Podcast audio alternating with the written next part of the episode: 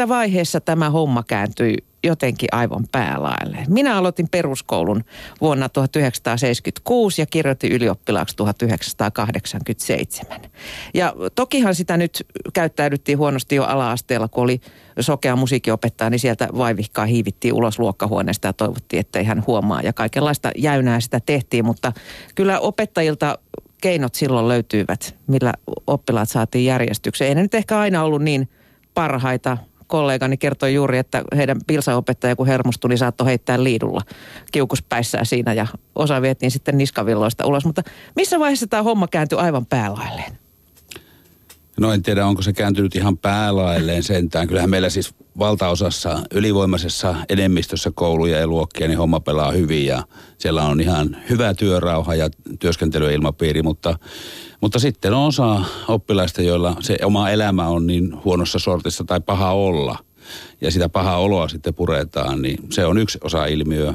Toisaalta iät ja ajat, nuoret ja lapset ovat kokeilleet rajoja ja se kuuluu myös kasvatukseen. Joskus se menee yli ja nyt sitten tietysti tämä yleinen ilmiö, jossa yksilön oikeudet ovat hyvin korostuneita suhteessa ryhmän oikeuksiin ja sitten se, että niitä perätään myös enemmän kuin aikaisemmin. Niin se on ehkä tämä yhteinen yle, yleis, yhteiskunnan muutos niin vaikuttanut. Mm. Joo, kyllä mäkin yhtyisin tuohon, että maailma on muuttunut. Ja sitten siihen liittyy se, että toimintaa säännöstellään yhä selvemmin. Että kyllä tässä viimeisten vuosikymmenen aikana on tullut paljon rajoituksia, mitä saa tehdä, mitä ei saa tehdä. Ja kaikki tämä yhdessä sitten – kun vielä ottaa huomioon tämän teknologisen kehityksen, miten voidaan erilaisia sähköisiä viestimiä apua, apuna käyttäen olla toisille muutakin kuin ystävällisiä.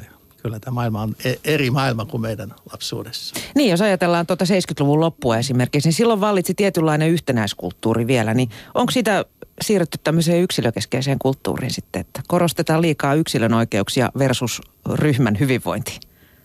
Ja se varmaan vähän puhujasta riippuen, miten, miten se näkee, mutta kyllä minusta molempia arvostetaan ja pidetään tärkeänä, että ei nyt kumpaakaan tahoa yksittäistä henkilöä tai ryhmää on nyt unohdettu, mm. mutta joissakin tilanteissa saattaa siltä tuntua, että siinä sitten jää niin kuin jalkoihin, mutta kyllä me pidetään tosi tärkeänä, että on sitten ryhmä tai yksilö, niin hänen, hänen työtään, opin, oppimisympäristöään pitää tukea kaikin tavoin.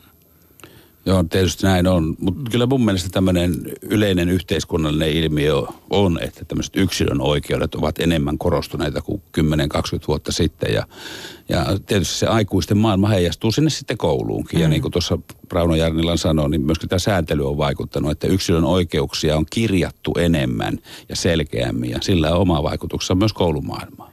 Onko mä aivan väärillä jäljillä, kun mun mielestä se ei ollut ollenkaan suotuisa kehitys, että opettajista tuli kavereita?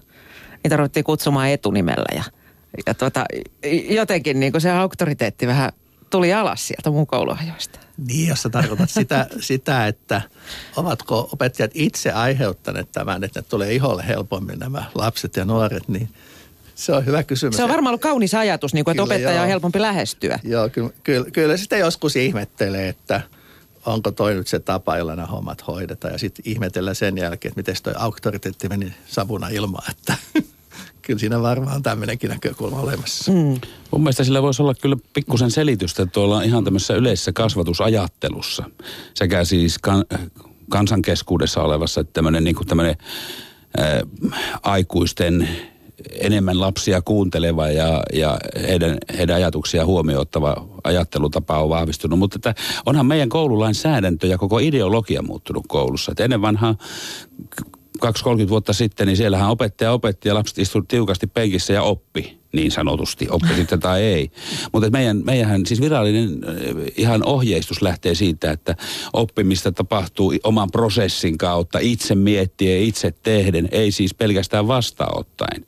Eli koko tämä kasvatusajattelu ja koulutusajattelu, niin sanottu oppimiskäsitys on muuttunut ja se, se on johtanut jo siihen, että vuorovaikutus on muuttunut. Se on sitten toinen juttu, että siihen, se, onko se siitä seurausta, että opettajat ovat enemmän, siis varmaan voidaan sanoa laskeutuneet oppilaiden tasolle, ja onko se hyvää, niin se on toinen juttu. Mutta kyllä koko tämä kasvatusajattelu, myös virallinen ajattelu on muuttunut.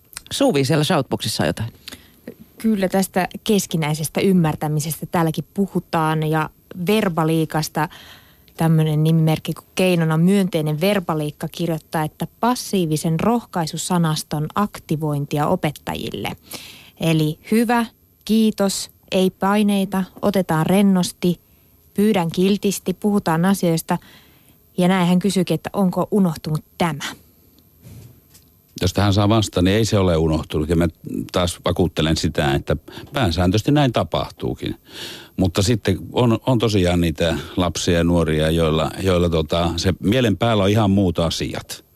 Ja, ja siinä, siinä on monta kertaa ihan tämmöistä henkistä ja fyysistä pahoinvointia, mutta sitten sitä huomioon hakemista. Ja silloin nämä asiat ei ole niin kuin päällimmäisenä ja sitten käytöskin muuttuu. Ja mm. se koko se, se ryhmän dynamiikka voi muuttua. Niin ja teiniässä niitä muita asioita on mielessä yleensä aika paljon. Mm. Toi koskee tietysti meitä, me, meitä aikuisiakin työpaikoillakin pitäisi mm. muistaa, että hyvällä saa ehkä enemmän aikaa kuin pahalla. Ja, ja että se, on, se on ihan hyvä kysymys. Kyllä pitää aina yllä ja päällä, että aina välillä muistuttaa. Mutta mä olin kanssa samaa mieltä, että kyllä tämä nyt pääsääntöinen tapa käyttäytymisessä onkin. Että ei tässä voi meidän ainakaan opettajakuntaa syyllistää. Että kyllä, kyllä ne toimii näin myönteisellä otteella. Joo. Se on tietysti ihan hyvä kysymys, että muistetaanko me aikuiset yleensä mm. kiittää vai onko se meidän oma antamamme palaute ainoastaan silloin tapahtuvaa, kun on jotakin moitittavaa. Ja lapsista seuraa aikuisia ja sitä katsotaan, että miten aikuiset toimii, niin minunkin varmaan pitää toimia. Tämähän on ihan selkeä toimintamallin jäljittely. Tänne on tullut liki 50 kommenttia. Nämä on ollut suurin osa ihan valtava hyviä. Luetaan niistä nyt muutama. Faija vaan kirjoittaa, että lisää keinoja tarvitaan. Haluan hyvin käyttäytyville opiskelun haluisille lapsilleni koulurauhan. Opettajan on saatava poistaa häirikkö koulusta vaikka väkisin. Muutama huomautus kotiin ja sen jälkeen vaikka seuraavia keinoja erotus koulusta määräajaksi, siirto toiseen kouluun, luokalle jättäminen, sakot vanhemmille. Eikös opettajan kuvaaminen työpaikalla muuten pitäisi olla yksityisyyden suojan nojalla laitonta, kysyy faija vaan. Ja huolestunut mummo kirjoittaa puolestaan, että tavallisia, kunnollisia ja tunnollisia oppilaita tulisi todellakin puolustaa pontevammin koululaitoksessa kautta linjan. Heille tulisi taata työskentelyrauha. Opettajille tietysti kunnoin maalaisjärkisiä keinoja käyttöön ilman muuta. Oma lapseni kärsi suunnattomasti yläaste aikanaan, kun ei saanut eikä voinut keskittyä koulutunneilla oppimiseen ja tehtävien tekemiseen. Opettajilta meni aina kohtuuttomasti aikaa häiriköitsijöiden kanssa. Puhutaan hetki tästä muiden oikeudesta opetukseen tai muiden oppimisoikeudesta versus sitten yhden häirikön oikeus häiriköidä. Kuinka iso ongelma se on? Eräs isä kirjoitti, että, äh, joka on myös opettaja, että, että häneltä saattaa mennä jopa viisi tuntia opetusaikaa siihen, että hän yrittää saada järjestystä luokkaan. Minun mielestä tämä ilmiö itse asiassa on varsin yleinen. Eli siis yksi oppilas, joka, joka tota, toimii sovittujen sääntöjen vastaisesti tai tai rikkoo järjestyssääntöjä tai muuten kerää sitä huomiota osakseen, niin, niin valitettava usein sitten vie sen opettajan energian. Sehän on ihan selvä asia, että opettajan pitää siihen puuttua ja pyrkiä auttamaan häntä. Mutta kun siellä on ryhmässä saattaa olla 20, 25, jopa enemmän oppilaita, niin, niin sitten nämä muut saa olla, olla tota itsenäisen työskentelyn ö, varassa tai tehdä sitten jotakin muuta. Että kyllä sitä aika hy, hyvin paljon tapahtuu. Mm. Voiko nykyään sitten heittää luokasta ulos häiriköivä oppilaan? Niin jos, oppimis, jos työrauha on häiriintynyt ja, tai turvallisuus häiriintynyt, niin lain mukaan opettaja voi poistaa oppilaan luokasta, mutta sitten jos se oppilas että mä en lähde, niin siitähän nämä oikeastaan sitten siihen ne kulminoitu ne varsin vähäiset sinänsä ja harvinaiset, mutta kuitenkin tilanteet, jotka sitten on niitä vaikeita. Mm. Joo, siis näin, näin, näin varmaan, mutta si, kyllä se aika paljon sitä tilannekohtaista, että ei voi yleisesti sanoa, että että tämä olisi pelkästään ongelma. Kyllä meillä on erittäin korkeasti koulutetut, valmennetut opettajat kohtaamaan lapsia ja nuoria, kasvavia lapsia ja nuoria. Että, että kyllä, kyllä siinä tietysti voi kysyä senkin päälle, että onko koko yhteiskunta tässä mukana. Koulu on vain osan päivää ja osan viikosta, että, että kyllä semmoinen häirintä tapahtuu se sitten pihalla tai koulussa tai vapaa-aikana tai missä tahansa, niin, niin ei koulu pysty kaikkia estämään, kun se ajallinen juttu on vain osa aikaa. Että, mm. et, mutta, mutta se on kuitenkin sitä kouluaikaa, jolloin pitäisi... Niin, no, kyllä meillä keinot ihan itse asiassa on olemassa, niin kuin Olli sanoi, että voidaan ojentamalla hoitaa asioita hyvin pitkälti ja sitten niin se vaan sitten kuitenkin menee, että eri opettajilla on jostain kumman syystä erilainen auktoriteetti siihen samaankin opetusryhmään. Että se on aina ollut näin ja ilmeisesti jonkun verran tulee olevankin. Onko se sitten oikein tai väärin, niin totta kai olisi kiva, että aina oltaisiin rauhallisin, ystävällisin mielin opinnan piirissä. Suvi. Täällä Shoutboxissa nimimerkki äiti kertoo tästä seurauksesta. Öö, meillä lahjakas lapsi alkoi lintsata, kun luokassa oli niin rauhatonta. Hänen mielestään ei ollut mitään järkeä mennä katsomaan, kun pari poikaa kiusasi opettajia. Siinä yksi kokemus, joo. Näitä esimerkkejä on nyt viime vuorokausina tullut siis tulvimalla. Että jotenkin tässä on varmaan, mä en siis todellakaan usko enkä ajattele, että tämä on niin kuin yleinen käytäntö, mutta ilmiö on suurempi ja laajempi. Se, semmoinen käsitys tässä meillä on ollut jo aikaisemmin kuin on, on tiedetty ja nyt se on tämän keskustelun mylläkän myötä niin jotenkin noussut noussut esiin. Tämä kävi myös hyvin ilmi eilen Senaatin torilla, kun OAI oli tässä mielenilmauksessa. Siellä oli aika paljon opettajia paikalla ja aika yhtenäistä viestiä sieltä tuntui tulevan. Joo, yli puolitoista tuhatta ihmistä oli torille tullut ihan puolentoista vuorokauden varoitusajalla. Niin kyllä sekin kertoo tietysti jostain ja sitten tosiaan nämä lukuisat viestit, mitä meille tulee. Mm. No äh, tuota, Rauno Jarnila, niin kuin sanoit, niin opettajat, opettajat on erittäin hyvin koulutettu ja yleensä he osaavat osaavat tuota, käsitellä näitä nuoria, mutta mua hieman, että kuinka pitkälle opettaja sitten tarvitsee joustaa. Mua hiukan hä- hämäs nimittäin Tuomas Kurttila Vanhempainliitosta. Hän perää kärsivällisyyttä ja opettajille lisäkoulutusta ja tukea ongelmatilanteiden hoitoon. Tuomas Kurttila sanoi, että aikuinen ei saa menettää hermojaan ja aikuisilla on tässä tarve kehittyä.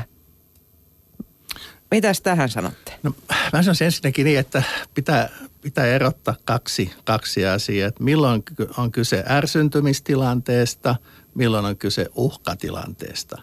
Ja keinot pitää valita sen mukaan. Ja meidän pitää ihan jo opettajan peruskoulutuksessa ottaa asia esille, mutta myöskin antaa jatkokoulutusta. Muissa Helsinki järjestää säännönmukaisesti opettajille työsuojeluun liittyvää koulutusta. Ja kyllä tämä on niin kuin elinikäisen oppimisen juttu opettajillekin tietysti, että hallitaan muuttuvassa maailmassa näitä tilanteita, mutta en, en mä siinä oikeastaan muuta sano, että meillä on hyvät opettajat, joiden osaamistasosta on pidettävä huoli. Mm. Niin mun käsittääkseni kuitenkin heillä on aika hyvä pelisilmä etenkin pidempään alalla toimineella jo Kyllä vaan. oppilaiden suhteen. Kyllä meillä on tietenkin hyvin koulutettu opettajat ja korkea koulutustaso. Ja kaikkiin tilanteisiin ei mikään koulutus voi vastata. Ne on aina hyvin yksilöllisiä ja, ja ryhmät on yksilöllisiä. Yks, lapset, nuoret, niin kuin opettajatkin on yksilöllisiä. Että semmoista koulutusta ei ole olemassakaan. Mutta tietysti just tämmöistä ongelmatilanteen ratkaisua ja puheeksi ottamista ja tämän tyyppisiä asioita, niin sitä voidaan toki kouluttaa. Mm. Työsuojeluvaltuutettu palvelualalta kirjoittaa näin. Onhan joka työpaikallakin johtaja ja hyvä johtaja pitää asiakkaat ja henkilökunnan järjestyksessä, päättää määrää ja vaatii ja antaa palautetta ja kaikki ovat tyytyväisiä ja vain näin syntyy hyvä tulos. Sama auktoriteetti pitää olla opettajalla, siis kyky ja uskallus ja lupa pitää kuri, järjestys ja homma hanskassa, muutenhan opetus ei pelaa. Työrauha opettajilta on kadotettu häirikköoppilaiden ja uskallanko sanoa häirikkö vanhempien toimesta. Tähän pitää tulla muutos. Oppilaat ovat koulussa oppimassa ja kaikenkarvainen haistattelu ja V-sanojen viljava käyttäviä pohjan kaikilta, niin Suomen koululaitokselta, opettajilta kuin oppilailta. Mikä siitä tulee, jos murkkunuorille ja lapsille annetaan valta? Koko koulu menee pahasti väärään suuntaan silloin. Siis selkeä valta ja luvat toimia opettajille ja oppilaille kunnioitusta, kun tavallisissa ihmissuhteissa yleensäkin ei ketään saa haistatella. Yhteistyö Yhteistyössä koulukuria ja kunnioitusta joka suuntaan, peilit esille. Myös vanhemmilla on vastuu opettaa lapsensa vastuullisiksi, mikä tästä Suomen maasta muuten tulee. Näin kyselee nimimerkki työsuojeluvaltuutettu palvelualalta.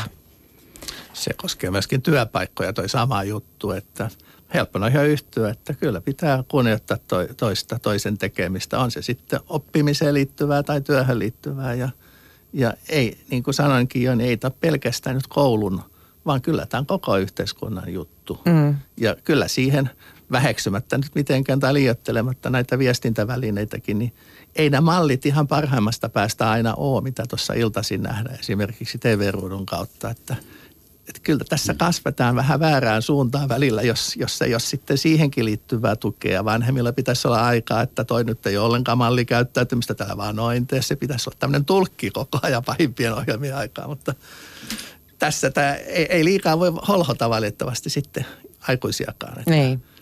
Tätä vapaus tulee sitten vastaan sieltä, että miten yksityisyyttä sitten siedetään ja sallitaan muuna kuin kouluaikana. Mutta kyllä mä sanon, että opettajilla keinotkin on käytettävissä, kunhan sitten vaan malttia on käyttää niitä. Että, et, et se, se tyyppiset, kun meillekin tulee viestejä, että lapsi pitäisi pysyvästi erottaa perusopetuksesta, niin Musta se ei ole vastuullinen kanta. Mitä se lapsi sitten tekee, kun silloin jo muutenkin ongelma ja sitten jätettäisiin heitteille. Että kyllä tässä niin täytyy jotenkin aikuisihmisten ymmärtää, että siitäkin lapsesta, joka on häiriöksi nyt, niin siitä voi tulla todella fiksu ihminen tulevaisuudessa.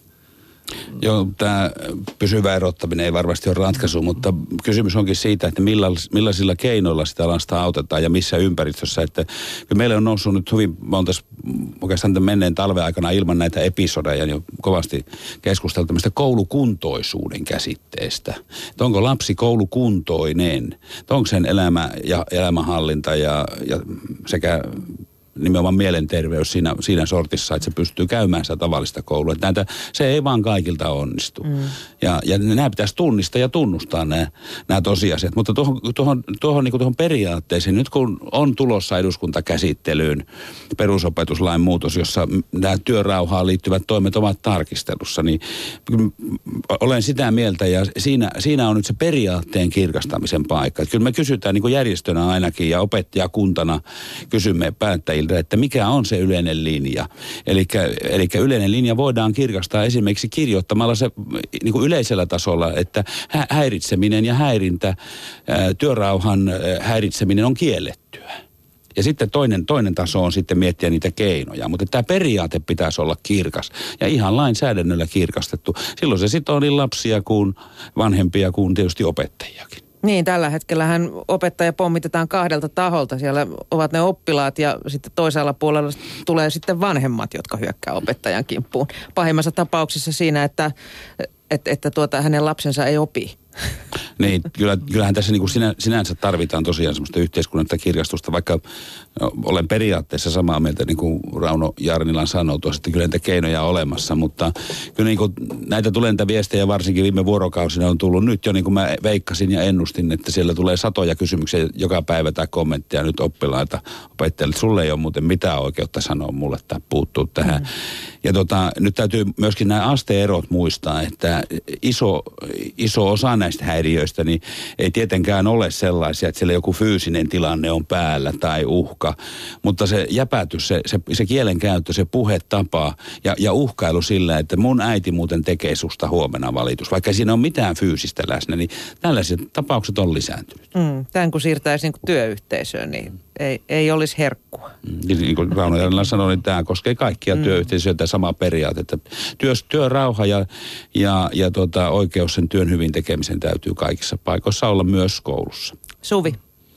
Täällä kysytään, että voisiko tässä kysyä oppilailta, mitä tehdään ja annetaanko tilanteen jatkua, mitä elämältä halutaan ja niin edelleen tämä on, tämä on hyvä tämä osallistava periaate ja sitä varmaan uskon, että kaikki ollaan samaa mieltä, että enemmän kuin on tehty, niin voisi ottaa oppilaita ja eh, mukaan pohtimaan ne työrauhakysymyksiä. Se, se tietysti päälinjalla täytyy olla, olla tämmöinen osallistava ratkaisujen etsiminen. Joo.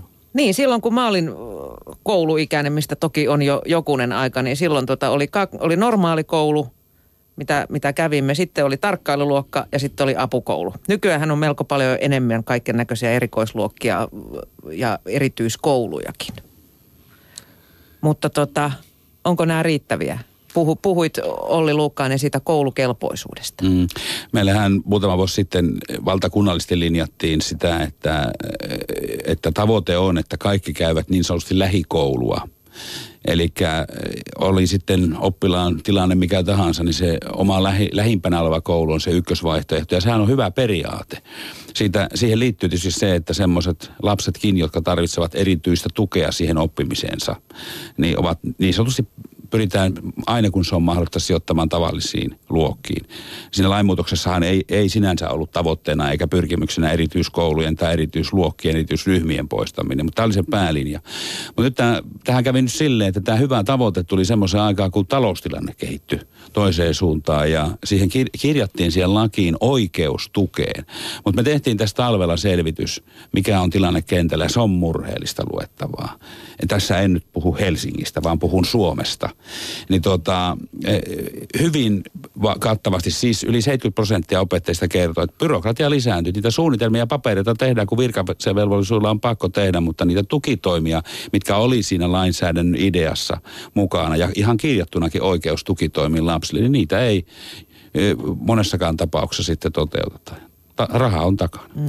Ja mutta me, siis sinänsä tästä lähtökohdasta kyllä meillä on ja me tarvitaan edelleen erilaisia palveluja erilaisille oppilaille. Niitä on enemmän kuin kahta, kahta lajia näitä oppilaita, että ei ole siis vain, vain joku erityisen tuen tarvitsija ja sitten tämmöinen yleisopetusoppilas. Kyllä näitä erityisen tuen tarvitsijoita, niin siihen mahtuu monenlaista.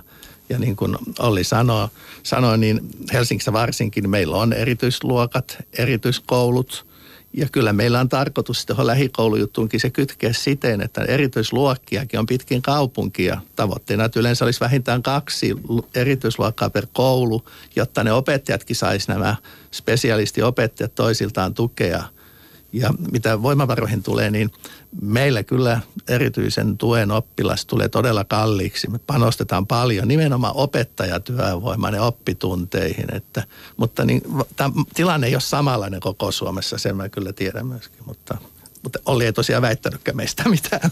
En, en, en väittänyt. Ja niin tämä ideologia, että siellä koulussa on, on näitä erityis opettajia, erityisryhmiä, mm-hmm. mutta myös muuta oppilashuoltohenkilökuntaa, niin sehän ideana on hyvä, mutta se vaan pitäisi toteutua sitten joka paikassa. Aivan. Arjen Sankari kirjoittaa, että tästä ikävästä tapauksesta on positiivisena seurauksena se, että koulujen arki on päässyt esille ja laajaan tietoisuuteen. Hienoa, että mediakin pitää tästä isosti ääntä. Toivottavasti kaikesta tästä on seurauksena muutos, sillä muussa tapauksessa yleinen ja yhtenäinen perusopetus, perusopetus tuhoutuu ja yhä enemmän yleistyvät niin kutsuttu koulushoppaus, yksityiskoulut ja kansalaisten eriarvoistuminen. Miksi aikanaan luotiin yhtenäinen perusopetusjärjestelmä, haluammeko menettää sen? Niin, puhutaan seuraavaksi tästä koulushoppauksesta ja muista uhkakuvista, eli että tiettyihin kouluihin ei saada opettajia ja alueet eriarvostuu. Kuinka relevanttina te, hyvät herrat, näette tämän tyyppisen kehityksen, jos ei nyt meno muutu? Se johtuu kyllä ihan sitten muista asioista tuo uhka. Mä sanoisin pääosin, että minkälaisia asuntoja eri alueilla on, eli tästä maankäyttöpolitiikasta, että jos vuokra-asuntoja tehdään tavanomaista enemmän jonnekin, niin on aika todennäköistä, että tiettyjä ongelmia kasautuu sen alueen kouluihin. Että, että kyllä, kyllä kaikissa kouluissa oppimis ympäristön pitää olla turvallinen. On se sitten kaupungin koulu, yksityinen koulu, valtion koulu, että ei, ei siinä pidä mitenkään joustaa. Kaikkialla pitää tämä Mutta olihan se, siis jo mun kouluaikana tiedettiin aika hyvin Helsingissä, että mitkä on niin kutsuttuja hyviä kouluja ja minne kannatti esimerkiksi pyrkiä lukioon. Mutta tuskin tämän turvallisuuden takia.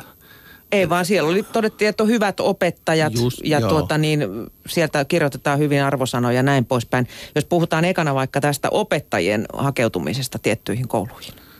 No meillä on se tilanne, että vaikka tuntuisi, että äh, kouluja, joissa on enemmän, enemmän tällaisia lähtökohdaltaan tukea tarvitsevia lapsia, nuoria, niin – kyllä niissä on varsin pysyvät opettajat. Osa opettajista nimenomaan tykkää tehdä sitä työtä. Se on hyvin arvostettua työtä heidän silmissä. Mutta sitten on toisia opettajia. Näissä joissakin kouluissa pääsee, jos puhutaan näistä työrauhakysymyksistä, niin pääsee tavallaan helpommalla, jos se nyt sitten on tavoite. Mutta en mä usko, että akateemisesti kouluttu ihminen pelkästään haluaa helppoa työtä. Että kyllä kunnianhimoa voi olla vähän muuallakin. Tähän tietysti liittyy vielä semmoinen elementti, että onneksi meille Suomessa ei ole näitä koulujen niin sanottuja ranking-listoja, että pannaan niin paremmuusjärjestykseen. Jos sellaiset tulisi, niin se varmasti ruokkisi sitä, että ruvetaan sitten sitä soppailua lisäämään.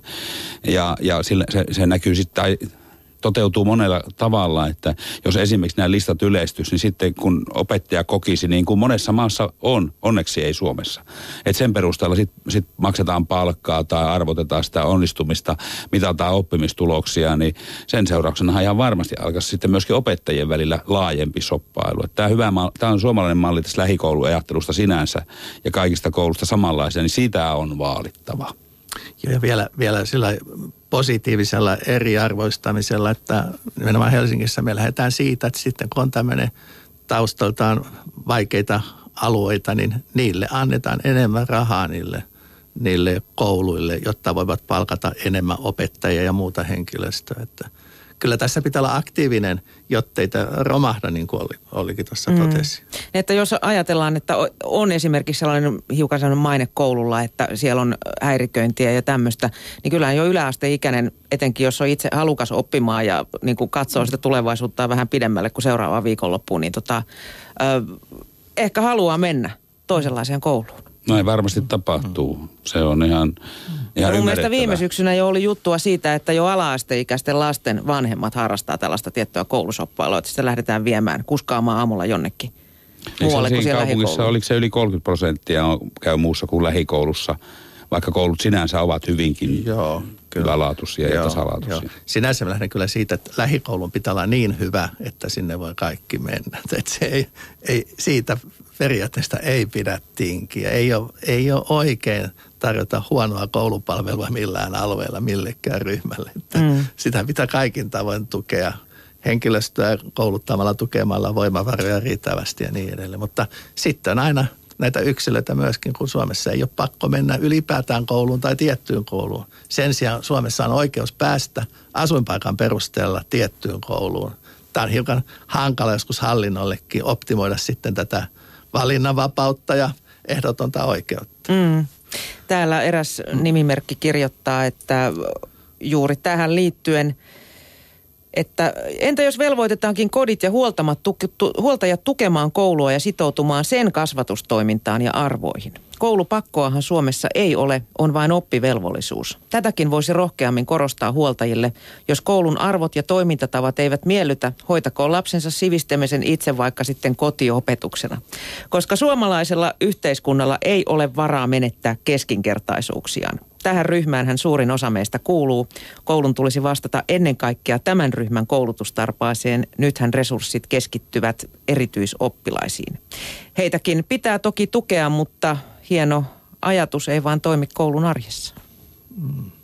Niin, kyllä tietysti keskustelussa nousee jo aina silloin tällöin kumpikin ääripää esille, mutta pääjoukkohan on siinä välissä, niin kuin sanoitte, mm. että, että kyllä, kyllä se agendalla onkin. Ei ole tarkoitus väheksyä mitään ryhmää, mutta niin kuin sit toisaalta se, että joku vaan tarvitsee vähän enemmän tukea.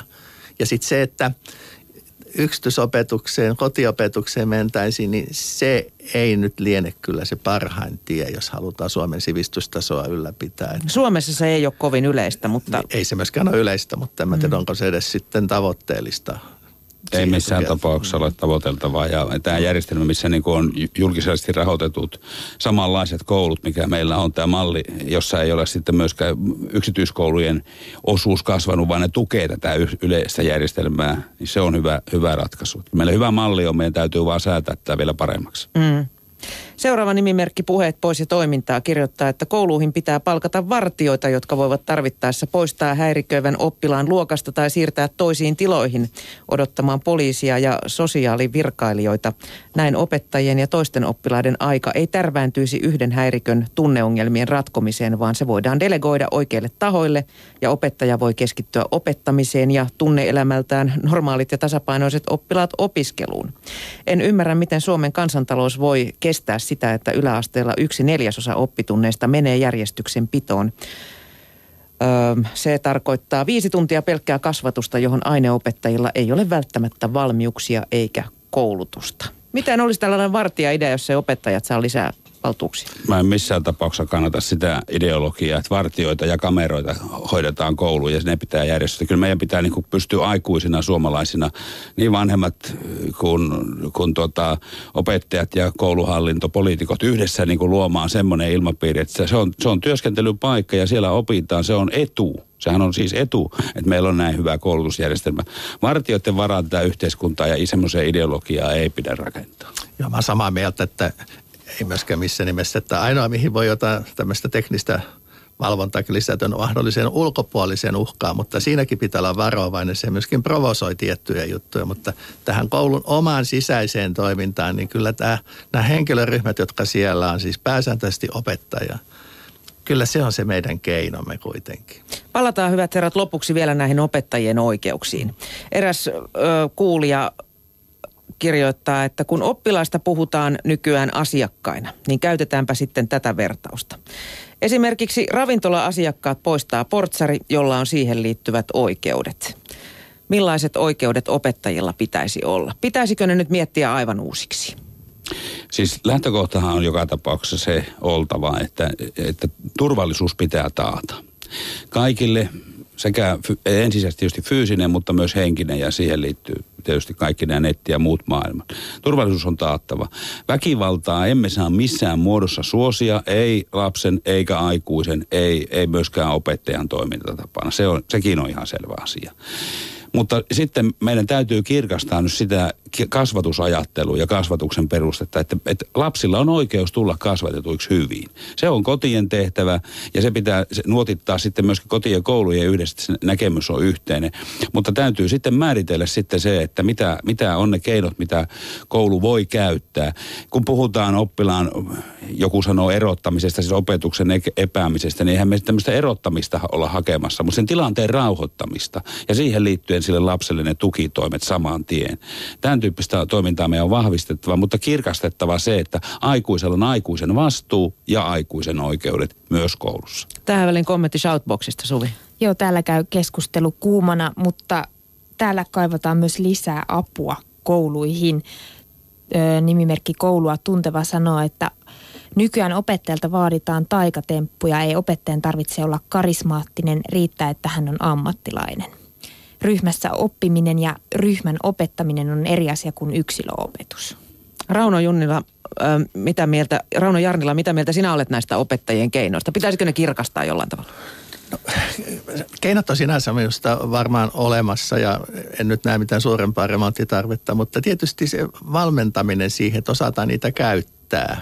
Eli siis tarkoittaa tietysti ihan opettajan peruskoulutuksesta sitten jatkuvaan semmoisen täydennyskoulutukseen, että – että kyllä tämä niin kuin, ylläpito-ongelma enemmänkin on, että ja kun tilanteet vähän muuttuu, tulee uusia ilmiöitä yhteiskuntaan, niin pitää sitten antaa siihen tarvittava valmennus. Mutta en mä nyt oikein näkisi, että varsinaisissa peruspelisäännöissä olisi niin kauheasti remonttitarvetta ei varmaan pelisäännössä, mutta niiden kirkastamisessa ja, ja, ja sen niin kuin ääneen sanomisessa ja, ja sen perustalla kir, kirjoittamisessa tuolla eduskuntakäsittelyssä ja valtuutuksen antamisessa siihen kasvatukseen ilman väkivaltaa, ilman, ilman tällaisia asioita, niin se on tietysti, se on hyvä kirkastaa kaiken kaikkiaan. Se on koko yhteiskunnan tehtävä ja koko yhteiskunnan sen toiminnan tehtävä. Kyllä, kyllä se, se pitää, pitää tapahtua kodeissa, sitä pitää tapahtua joka paikassa. Ei sitä voi ulkoistaa pelkästään koulujen tehtäväksi. Tämä ulko ulkoistamista tapahtunut liian paljon sieltä kodeista.